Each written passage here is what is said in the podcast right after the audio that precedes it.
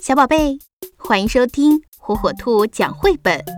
今天，火火兔要给小朋友们讲的绘本故事，名字叫《朱家故事》，作者英国安东尼·布朗文图，柯建华译，由河北教育出版社出版。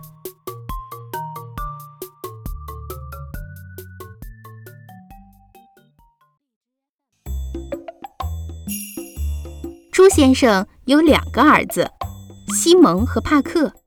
他们住在一栋很好的房子里，有很好的花园，有一辆很好的车子在很好的车库里。房子里还有他的妻子。每天早晨，朱先生去上很重要的班之前，总是大声地喊：“亲爱的，早餐呢？快点儿！”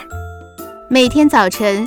西蒙和帕克去上很重要的课之前，也总是大声地喊：“妈妈，早餐呢？快点儿！”等他们出门以后，猪太太会洗净所有的碗盘，整理所有的床铺，用吸尘器清洁所有的地毯，然后去工作。每天傍晚，孩子们上完很重要的课回到家，总是大声地喊。妈，晚餐呢？快点儿！每天傍晚，朱先生做完很重要的工作回到家，也总是大声的喊：“老太婆，晚餐呢？快点儿！”他们一吃完，朱太太就洗碗、洗衣服、熨衣服，再做些吃的东西。有一天傍晚，孩子们放学回到家，没有人迎接他们。朱先生下班回到家，很不高兴地问：“你们的妈妈呢？”他们到处都找不到朱太太。壁炉架上有一封信。朱先生打开信封，里面有一张纸，纸上写了四个字：“你们是猪。”我们怎么办？朱先生问两个儿子。他们只好自己做晚餐，做了好几个小时，难吃死了。第二天早晨，他们又只好自己做早餐，又做了好几个小时，可还是难吃死了。第二天白天、晚上，第三天，猪太太一直没有出现。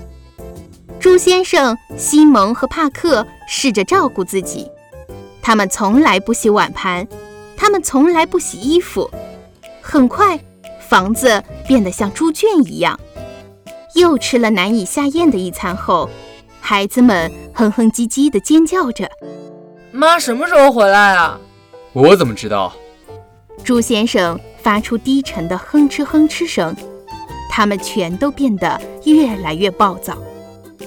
有一天晚上，房子里没有食物可吃了。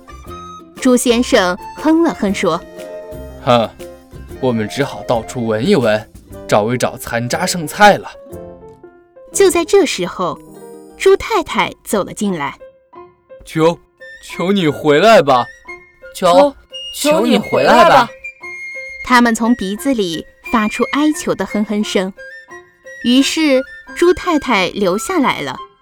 猪先生洗碗盘，帕克和西蒙整理床铺，猪先生熨衣服。他们都来帮忙做饭，还觉得挺高兴的。